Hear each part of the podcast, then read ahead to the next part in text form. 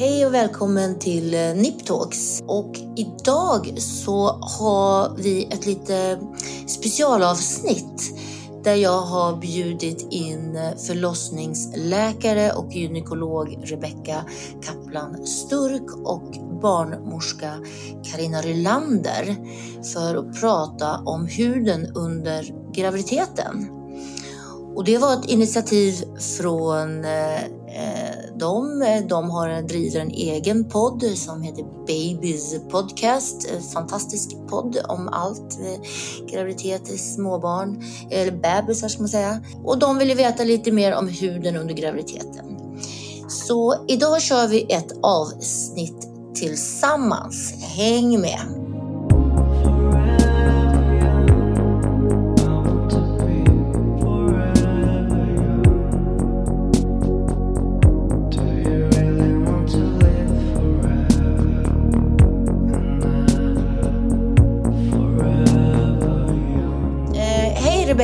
Och eh, Karina. Vad kul att ni vill komma hit idag.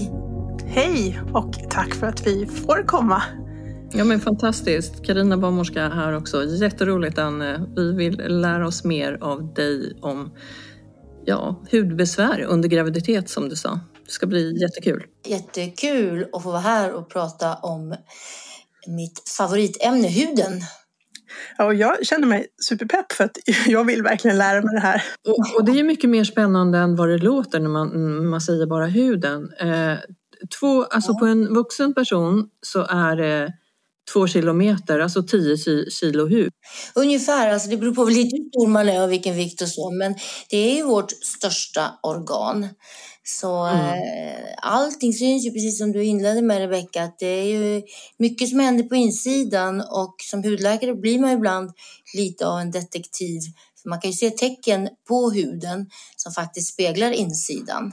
Men, men om man skulle börja med vad, det, vad som generellt händer med huden under graviditet när det gäller pigment och torrhet och känslighet. Liksom vad, om vi börjar från början. Precis, och eh, under graviditeten, eh, det vet ju alla att det är en eh, orkan av olika hormoner i olika tider när man går in i de här olika trimestrarna. Eh, och huden påverkas och man kan säga generellt att har man, det finns ju vissa hudsjukdomar som är kroniska, eksem, psoriasis till exempel. Där är det jättesvårt att säga om de blir bättre eller sämre under graviditeten. Eh, många erfar att det faktiskt blir bättre under graviditeten eftersom immunförsvaret ofta sänks lite och eh, kanske inte är lika aktivt då och många av hudsjukdomarna har lite sån här immunologisk genes. Men sen finns det lika många hudsjukdomar då som kan förvärras under graviditeten. Eh, och sen finns det också en mängd sjukdomar, eller vad man säger, vanliga, akne är ju faktiskt en sjukdom och under just en graviditet när man är så påverkad av de här olika hormonerna, östrogen, progesteron och på slutet av graviditeten sen prolaktin, så är det beroende på hur känslig man är för det här påslaget och då eh, får vissa kvinnor mer akne just under graviditeten. Jag fick ju lära mig när jag läste graviditetsfysiologi att, att huden under graviditet blir generellt mer eh, fuktig. Mm. Eh, men ändå tycker jag att det är jättevanligt att gravida snarare säger det motsatta. Att de tycker mm. att huden känns så torr och att det liksom är så lite irriterat, kliigt och att man vill smörja sig hela tiden. Ja. Alltså det är nog väldigt individuellt vad som som sagt händer under graviditeten. Eh, men generellt har man ju också hört att det blir en väldig glow i huden, att man får den här lysten under graviditeten. Mm. Och det har ju att göra med att man också får lite mer kärl, man får mer vätska i kroppen eh, och det här lite lysten som då faktiskt kan eh, vara att man, att man får en ökad eh, kärltäckning i huden och får lite den här glow-biten. Men sen är det ju många, jag tror att det första man tänker på under graviditet det är nog de här pigmenteringarna som sätts mm. i huden. För man är och där är igen så himla individuellt vilken typ av person man har, vad man har för genetik. Eh, för just pigment ökas ofta under graviditeten. Man är mer känslig för solljus, eh, annat ljus också faktiskt.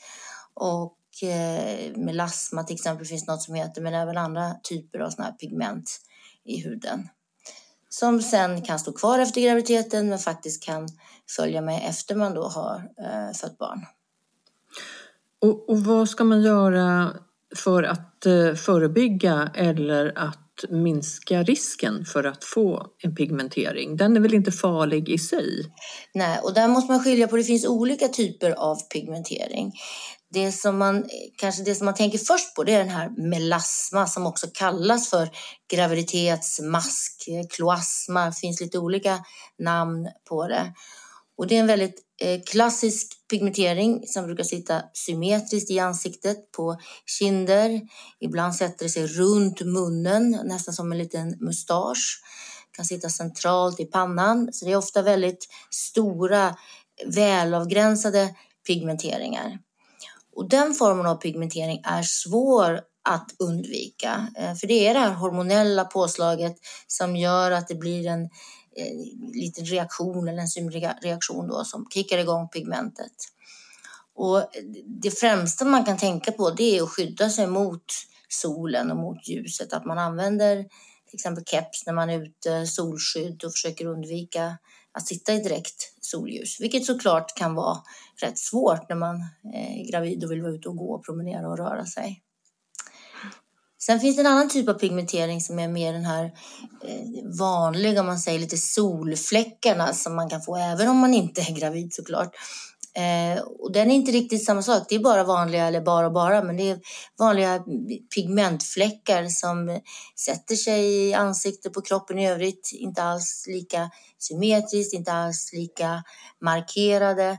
Och det är samma sak där. Det är ju solen eller det här ultravioletta ljuset som gör att eh, huden vill skydda sig mot det här farliga solljuset och försöker då kicka igång pigmentet för att skydda oss. Och så får man de här eh, solfläckarna. Men den här, ja. den här mörka randen som man får mitt på magen som vi kallar för linea nigra. Mm. Den får man ju ändå fast det inte är ett solbelyst Precis. område. Ja, och det är nog mer hormonellt betingat och den försvinner ju ofta efter graviditeten mm. också. Så det finns eh. olika typer av pigmenteringar men det mesta är nog det här som sitter i ansiktet. Är den starkare vid ett visst kön? Eller är det, det en... finns nog ingen riktig vetenskap bakom det tror jag. Att det nej. skulle vara en pojke eller flicka du menar som... Mm -hmm. ja, nej, det tror jag inte vad jag vet i alla fall. Nej. den frågan har jag fått förut här i podden och försökt hitta ja. någon slags evidens för i studier men nej, det fanns inget. Nej, det har, du, nej, det har faktiskt inte heller. Pojkar hörde vi då, Rebecka, va? Att det skulle okay. vara som mer ofta har en sån, var det inte så? just med linje nigra. Jag tror du tänker på kanske någon annan, något annat hudtillstånd. Det är det många som har sagt att det skulle ha en eh, att man skulle få mer akne om man har pojkfoster, men det tror jag inte heller finns någon sanning bakom. Okej. Okay.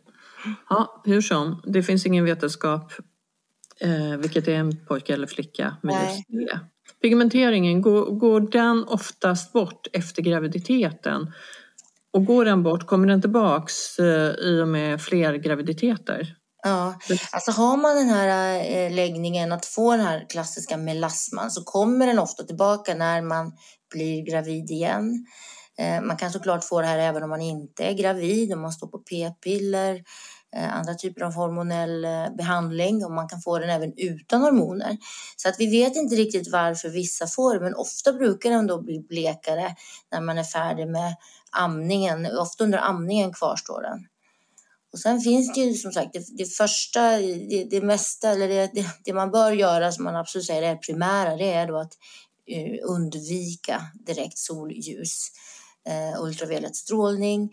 Och där har man också sett en hel del nu studier på att till och med det här blåa ljuset kan trigga igång och det här vanliga eh, synliga ljuset kan trigga igång eh, den här typen av melasma. Så att det är det första. Och vill man sen bli av med det så finns det såklart olika behandlingar. Eh, om det kvarstår efter en graviditet. Jag brukar aldrig rekommendera att man ska behandla med starkare produkter på huden under en graviditet utan vänta tills eh, man har fött sitt barn. Mm. Något annat som är väldigt, väldigt vanligt och som rör huden, det är ju hudbristningar.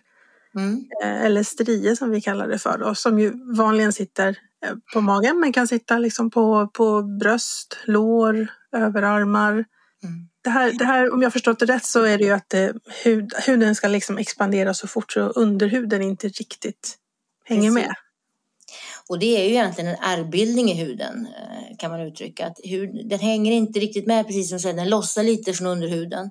Och så blir det då en vitaktig nästan, ofta den röd först och sen blir den vit.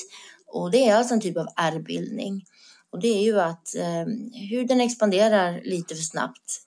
Ehm, och där, det är svårt och det är samma sak där att det handlar mycket om vilken genetik man har, vilken typ av kollagen, eh, hur huden ser ut. Ehm, och vill man förebygga det här så kan det finns lite så att man ska smörja, inte någon jättemycket vetenskap bakom det, men eh, just det här att man ser till att hålla huden eh, så mjuk som möjligt, massera med olja, mjukgörande och försöker förebygga det på det sättet. Och går det att behandla det om man får det ändå? Alltså har man väl fått det så är det svårt att bli av med det. Eh, jag försöker, jag har ju jättemånga patienter som söker för det här. Och så, om det är de här röda strie så är det en hel del, då är det en, en relativt nyuppträdd strie och då är det lättare att behandla. Då kan man behandla med bland annat en kärllaser som kan få det att dra ihop sig. Det är de här vita strier som är lite mer ärrliknande kan man också få lite bättre med olika eh, det finns lite olika tekniker, laser, en teknik som heter microneedling när man går ner med små nålar i huden för att försöka stimulera eh, kollagenet och byggas upp igen.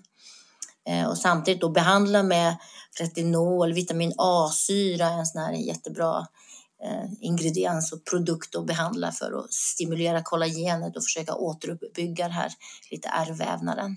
Ah, Rebecka bär de här ränderna med kärlek. Vet du varför? För hennes son kallar dem för tigerränder. Ja, min minsting, han fick syn på dem där när vi var det är väldigt gulligt.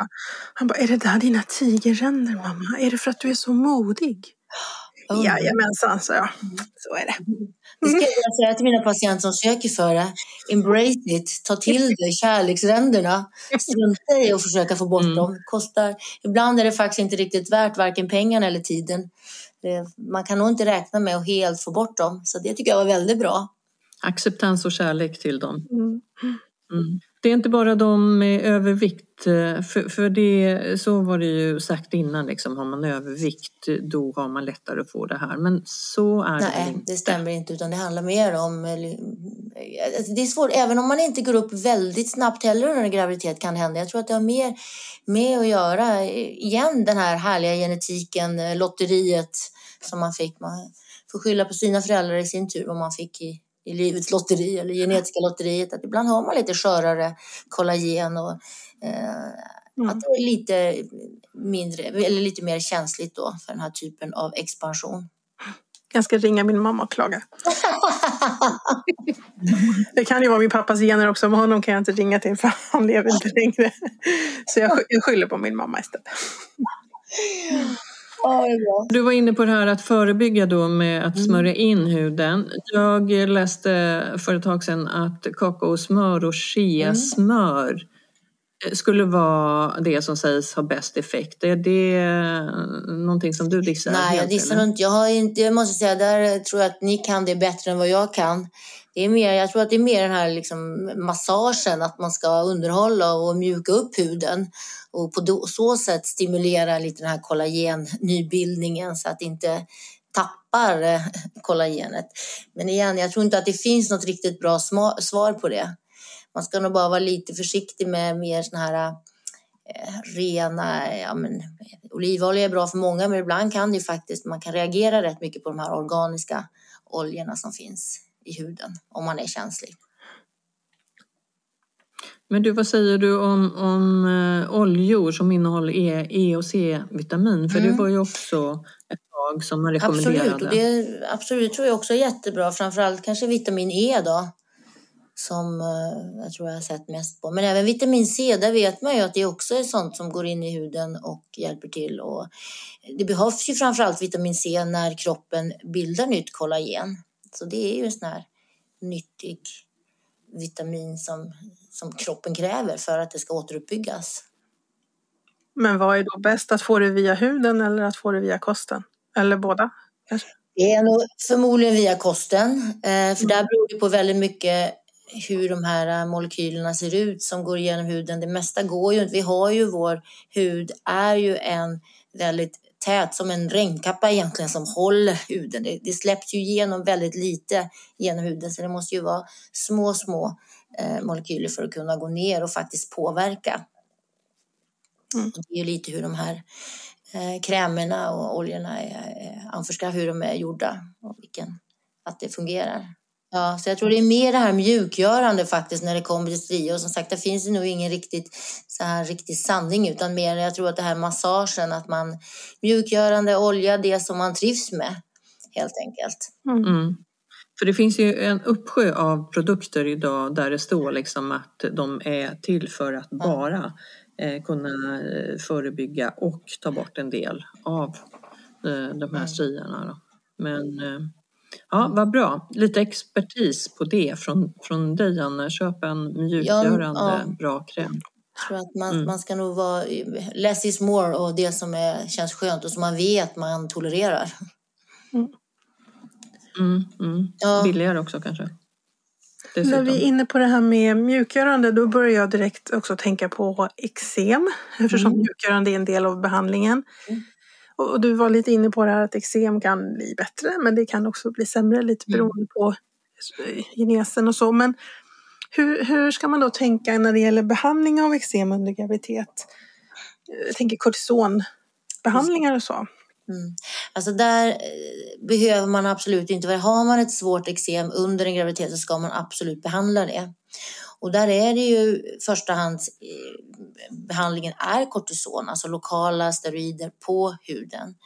Och det är så lite som går in och man har heller inte sett, nu är det ju svårt att göra sådana studier på gravida, men man har ju ändå använt det så pass länge så att i min värld mår ju fostret sämre av att mamman går runt och kliar sönder sig och har en inflammation i huden än att man behandlar det här eksemet eh, adekvat. Och det ska ju vara hellre en kort intensiv behandling, att man, eh, man eh, behandlar eksemet och det är ju en inflammation i huden. Eksem, där har man ju en hudbarriär som är förstörd, vilket då innebär att det är lättare att få infektioner i huden, lättare att dra på sig både bakterier och virus i huden.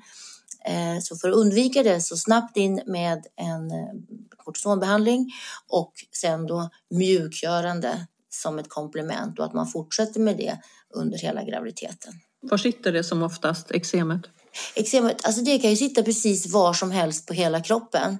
Nu pratar vi kanske mer det här atopiska eksemet och det är ju en, igen det här lotteriet, genetiken. Det är ungefär 20 procent av Sveriges befolkning som faktiskt har den här genen för atopi och då, det kallas också böjväxteksem. Eh, när man är barn, när, man, när det här börjar debutera, då sätter det sig ofta i, i böjvecken, armveck, knäveck. Eh, men sen när man blir vuxen så kan det sitta precis eh, var som helst, runt ögonen, händer. Och man är också mer känslig. Har man en atopi så är man mer känslig för det här upprepade tvätt. Huden är lite skörare. Så att det är ännu viktigare att man faktiskt eh, har en, en mjukgörande kräm som man trivs med, smörjer huden, ser till att man håller den intakt och behandlar när man då har det här aktuella eksemet. Och vad rekommenderar du för tvål eller inte tvål utan någon, någon ja. olja att tvätta sig med som skulle kunna vara till fördel? Alltså, det, alltså tvål, det ska ju vara någon duscholja. Egentligen vatt, även vatten är ju uttorkande för huden.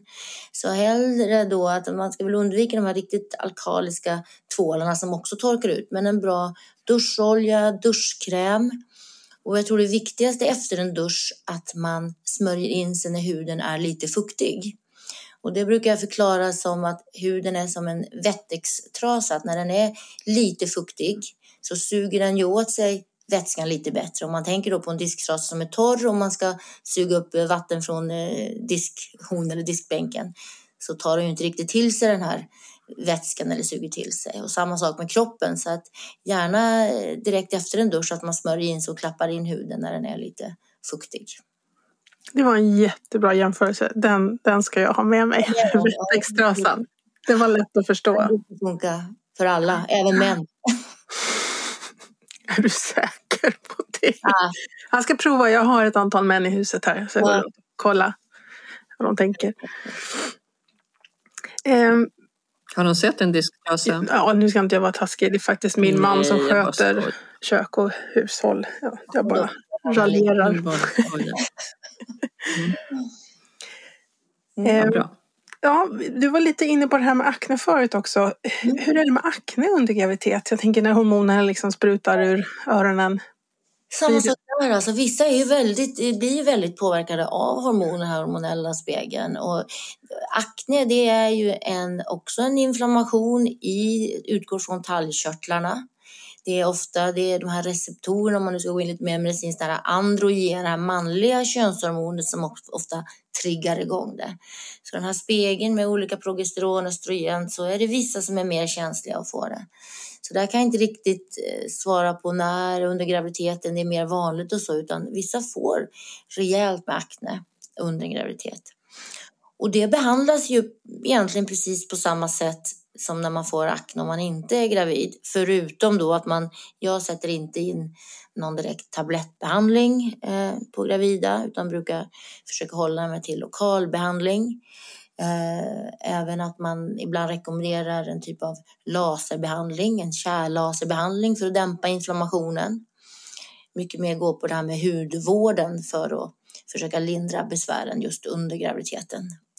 Och det är också en relativt begränsad period så att eh, de flesta brukar köpa det, att de kommer lite oftare och går på till exempel rött ljus är också en sån här bra behandling att göra under graviditeten. Och är det någonting som man liksom kan få eh, på alla hudmottagningar eller är det eh, ja, tyvärr då va, så de här sådana typer av behandlingar det är nog ingenting som den offentliga vården står för utan det får man ju tyvärr då stå för själv. Mm. Men eh, vanliga ja, aknebehandlingar, eh, lokalbehandling, benzoylperoxid, eh, acelinsyra.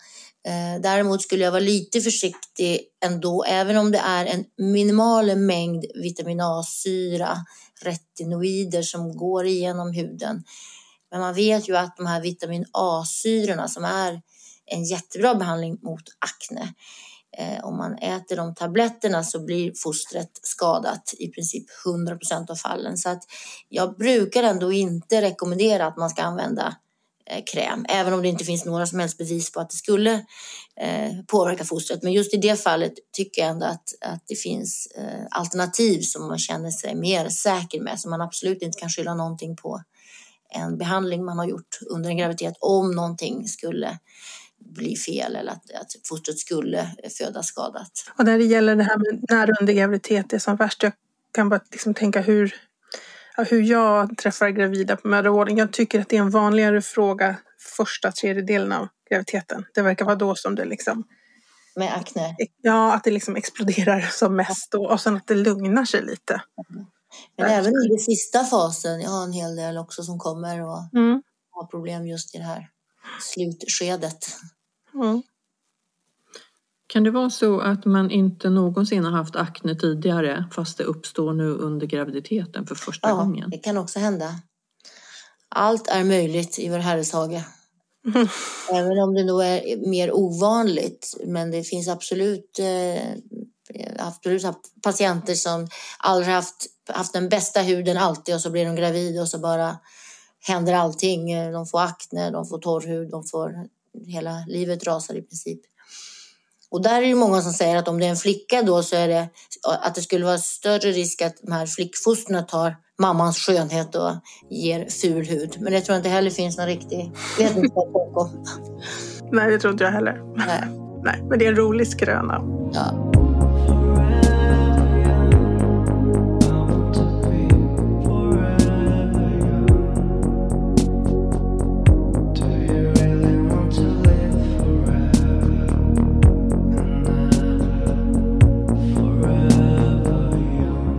Tänker psoriasis, eh, hur påverkas det av Ja, precis samma sak. Det är också en inflammation och en autoimmun sjukdom.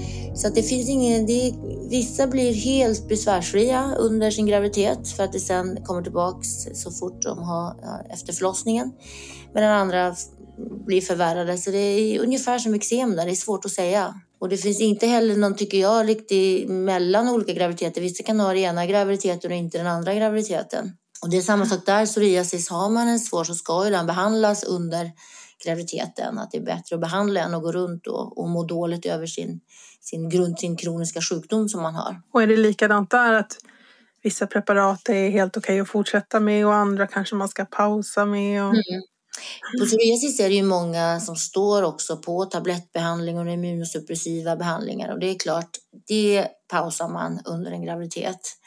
Eh, mm. Så det är ungefär som eksem där att man behandlar med eh, kortisonpreparat och när det kommer till psoriasis även sån här ljusbehandling, UVA, UVB mest då som finns i olika ljuscenter och det är någonting som vi gör i den offentliga vården som man kan få. Och det går att göra under graviditet? Också. Det går att göra under graviditet. Mm. Då får man väl bara lite tänka på det här med pigmenteringen. Mm. Men även det här är ju ett medicinskt ljus och när det kommer till psoriasis så gör man det väldigt korta, ibland är det bara 30 sekunder som man är i den här UV-lampan. Så att det brukar fungera men man kan ändå tänka på det. Hur är det med rosacea då? Ja, samma svar där tror jag tyvärr jag måste säga. det är svårt att säga om det. Ja. Det finns ingen riktigt. Det är, har man det så kan det ju blomstra. Och, rosacea där, till skillnad mot både akne och psoriasis och eksem så vet man ju inte riktigt vad det är som triggar det och vad det är som gör att vissa får det. Mer än att man ser att det är liksom en inflammation i huden runt kärlen ofta. Och man tror att det har lite med de här mikroberna, vårt, eh, hela den här eh, bakterie, bakteriefloran som sitter i vår hud. Det finns ett litet kvalster som heter Demodex som man tror då är lite aktivt som triggar den här inflammationen. Som sagt, där igen, eh, kanske lite mer det, det kan blomstra och behandlar precis nu faktiskt en, en tjej som det bara helt löpte amok direkt, nästan innan hon visste att hon var gravid. Och nu har mm. hon gått just på lite laserbehandling. Man kan ju inte sätta in så mycket då, utan det är samma sak där. Det är lokalbehandling. Eh, och så går hon på lite laser och så försöker vi hålla det i schack. Så det är svårt att, att säga det. Man får, det får man se när det kommer så får man försöka lösa det efter bästa förmåga. Kan inte ni beskriva vad rosacea är? eh, rosacea det är en, alltså det, är, det finns många olika typer av rosacea egentligen. Det finns nog 20-25 olika typer av det.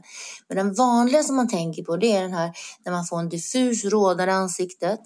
Det kan nästan se ut som finnar med såna här papler lite pussler, sätter sig på kinder, runt munnen, näsa, panna. Men brukar inte sitta på övriga kroppen då, till skillnad då mot akne som gärna sätter sig både på bröstet och ryggen. Eh, och en annan stor skillnad mot akne det är att på rosacea så är det inga pormaskar utan här är det rena bumlingar. Och man kan heller inte klämma rosacea på det sättet som man kan göra då med finnar. Men det kan se rätt likt ut. Så det mest framträdande är den här eh, påtagliga rodnaden i ansiktet och lättväckt rodnad. Som också då triggas av varma drycker, eh, värme, temperaturväxlingar, alkohol kanske inte är så aktuellt under graviditeten men för mm. en som inte är gravid som har rosacea. Hur är det med stark mat och rosacea? Stark mat, precis. Ja. allt det här som vidgar kärlen som gör att man får den här värmeökningen. Och det kan man ju tänka sig under graviditet att man får ju ofta en liten temperaturhöjning. Man har en större blodcirkulation, större, att man är lite varmare i kroppen som kan tänkas trigga just rosacean då när man är gravid. Hur är det med andra eh, hudsjukdomar? Vi har ju faktiskt tidigare haft ett avsnitt om PEP eller PUP. PUP, ja. Precis. Ja. Eh, och då pratade vi, ja, det, så det pratade vi länge och väl om, men då så nämnde vi också lite andra så här, ovanliga saker som pemfigoid och är det liksom vad, vad, finns det för ovanligare grejer men som är tyd, lite tydligare kopplat till graviditet? Alltså, just pemfigoiden den är ju väldigt ovanlig. Jag kanske mm. har ett eller max två fall och den tror jag. Eh, om det är en på hundra. Det är väldigt få fall.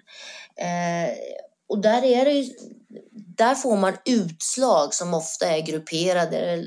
Man kallar ibland det här som en herpes gestationis, alltså att det ser ut nästan som herpesutslag för de ligger som pussler som ligger samlade i, i, i, grupper på kroppen. Och där finns, är det ju större risk för fostret också om man får den här varianten. Och det är förmodligen, man tror att det har lite att göra med att det bildas då antikroppar som kan gå igenom placenta och till och med att man får sån här intrauterin död. Men har du sett någon sån Rebecka? Jag har, all, nej, jag har aldrig sett någon pemfigoid. Det nej. har jag inte gjort. Däremot eh, PUP eller PEP som ja, det kallas för. Det har jag sett en hel Den är ju vanlig. Alltså, mm. Så att jag tycker knappt man behöver vara orolig. Man ska inte eh, oroa gravida heller. Utan den här pemfigoid är en ovanlig variant. Och får man det, det ska handläggas av eh, dermatologer. Och mm. Eh, man får ta stans och det är viktigt att få en diagnos och sådär. Och, och, det är klart att man, man det kliar väldigt mycket och eh, ofta är det ett samarbete med både gynekolog och, och hudläkare för att, att sköta om de patienterna. Och det tycker jag ofta att det blir även vid PUP. Eh, ja. Att där är det kanske lite lättare för oss gynekologer att känna igen och ställa diagnos men de flesta av oss vill nog gärna ha med en hudläkare på tåget också. Alltså den är ju inte, så, den är inte farlig, den är ju bara väldigt, väldigt jobbig och den kommer ja. ju sista trimestern. Mm. Och jag tror att det är så mycket som om det är upp till en procent som får det. I alla fall någonstans där. Mm. Eh, och, och, där är det ju klådstillning. Jag vet när, vi, när jag var på Karolinska så la man ju till och med in de här patienterna ibland just på slutet att man just skulle få liksom stilla klådorna, att man fick hjälp. Eh, med att behandla liksom, med både igen då steroider och i slutet av en graviditet så kan man till och med kanske ge lite mer systemiskt då att man tar det och får i det. Just för den här klådan kan ju vara oerhört jobbig. Mm. Och med systemiskt menar du tablettform, ja, tablettform då eller? Ja. Mm. Så det kan vara den är, det är en eh, jobbig variant och tyvärr eh, inte, som sagt inte jättevanlig. Men, och den är lite vanligare hos förstföderskor har jag för mig. Mm. Du vet bättre än mig, gynekologen. Men, eh, Ja, och jag undrar om det inte var där, eh, nu var det sen, ett tag sedan vi hade det puppavsnittet, men jag undrar om det inte var då som jag satt och plöjde igenom massa studier och ändå hittade att det fanns en viss övervikt för pojkfoster. Jaha. Ja, vi får gå tillbaka och lyssna på det avsnittet. Det får vi lyssna på då. Det kan jag också behöva lyssna på.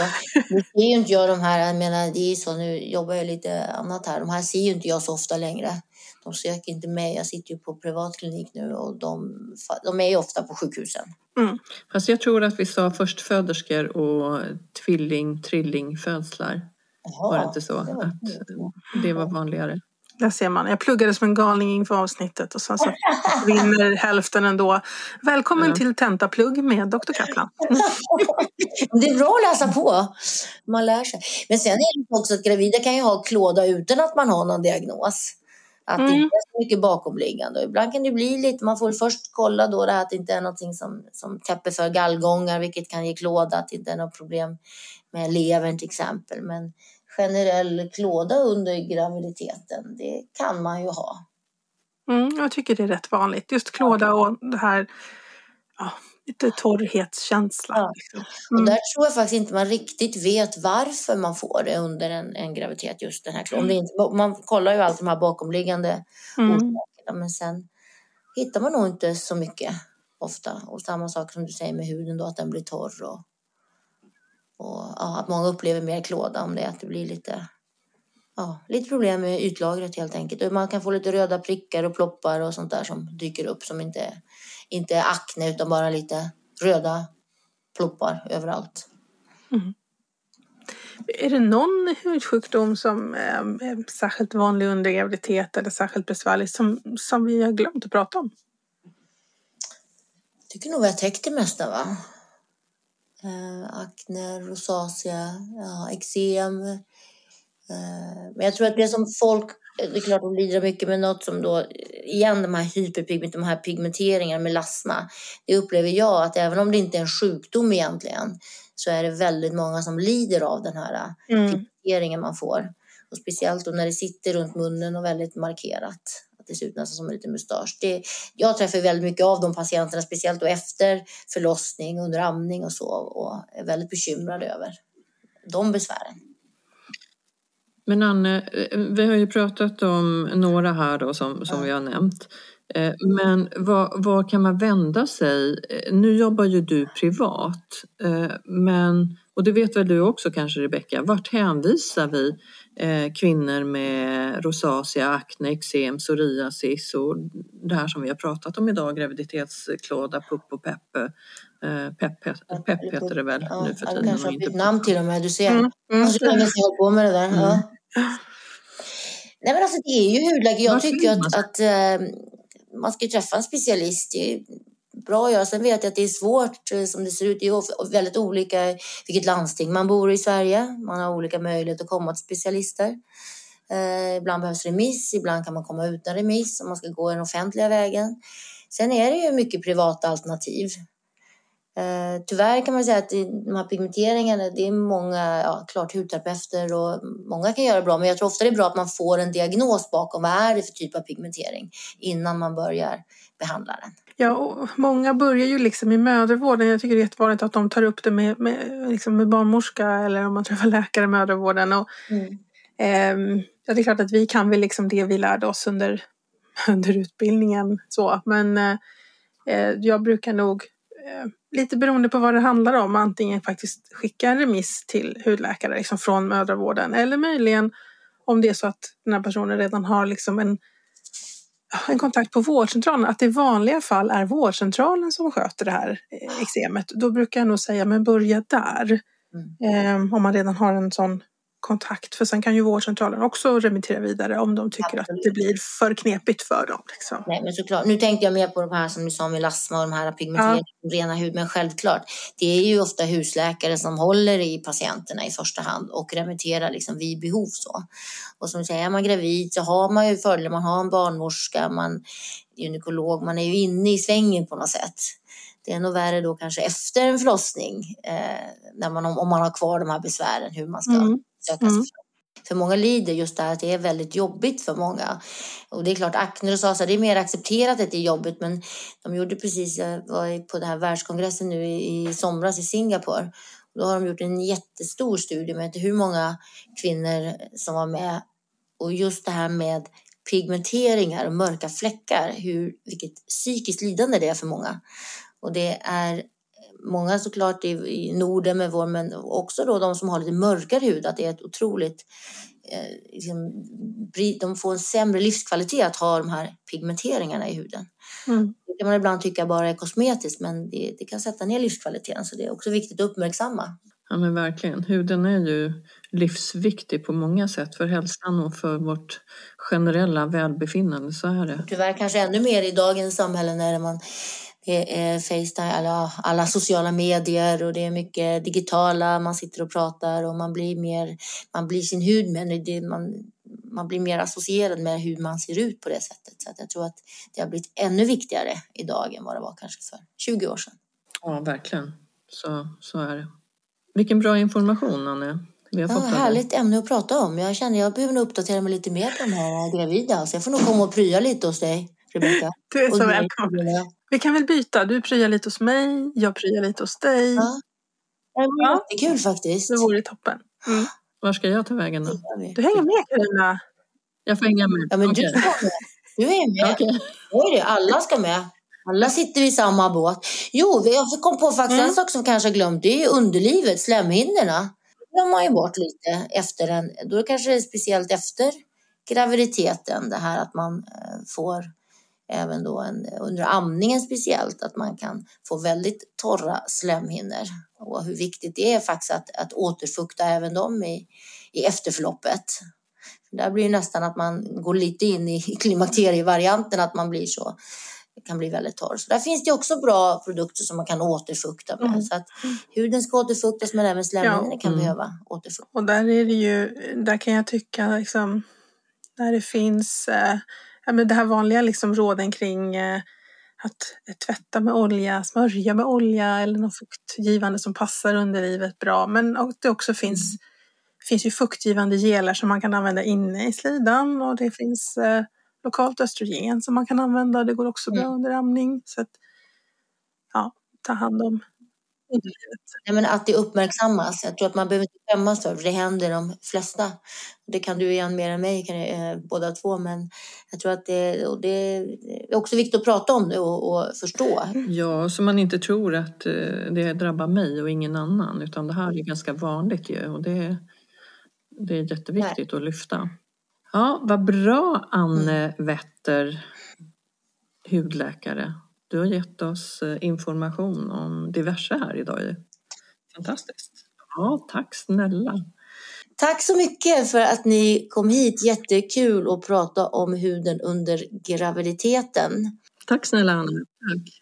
Vi eh, kan väl hitta något nytt tillfälle och prata om eh, andra hudrelaterade besvär som ni är intresserade av. Kanske ta bebisens hud nästa gång. Ja, ja det ska det... vi absolut göra. Perfekt. Ja, visst ska vi göra det, Rebecka. Mm. I Babys podcast behöver vi ha mycket om, om bebisars hud, så det är mm. absolut. Jättegärna tillbaks igen, Anne. Stort tack för idag. Ja. Och sen kan jag bara nämna att Rika Weltheim, min kollega som ni brukar lyssna på här, i, hon tog en liten paus idag. Vi har ju också ett avsnitt om eh, mammamagen. Det är mer vad man kan göra för ingrepp och det tänker jag att vi kommer att säkert komma tillbaka till tillsammans med er två också i senare avsnitt. Kul! Vi hörs och ses. Ha det bra! Ha det gott. Hej då! Hej då!